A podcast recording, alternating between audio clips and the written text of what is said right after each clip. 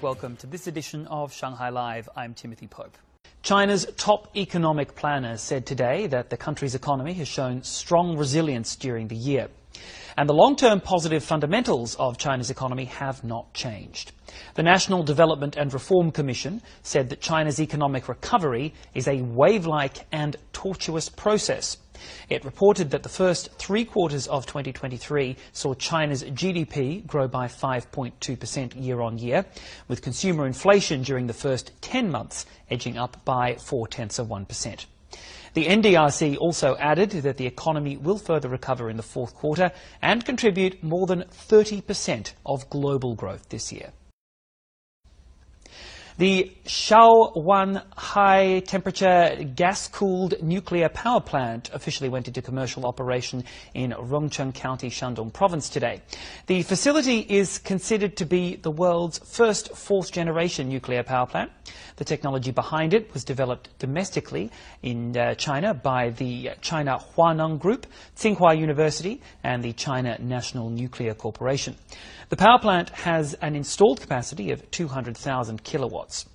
After passing a 168-hour stable operation test, the project was officially put into commercial operation to continuously deliver clean and stable power to the grid.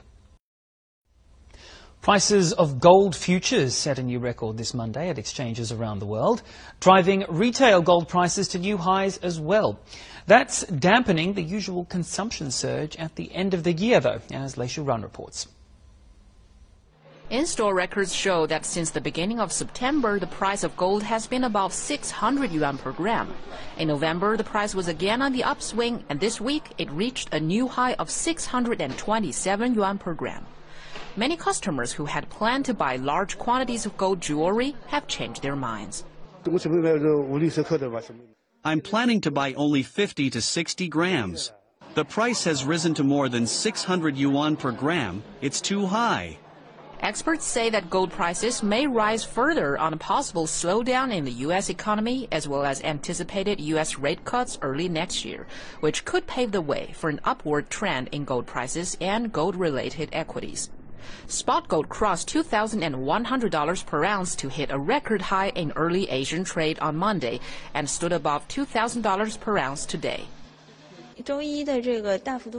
Monday's sharp rise was also a continuation of last week's negative view about the U.S. market. Excessive pessimism about the U.S. economy caused gold prices to reach new highs.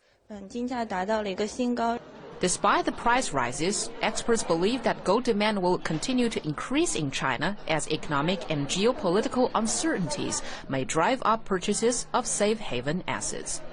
Leisure Money Talks.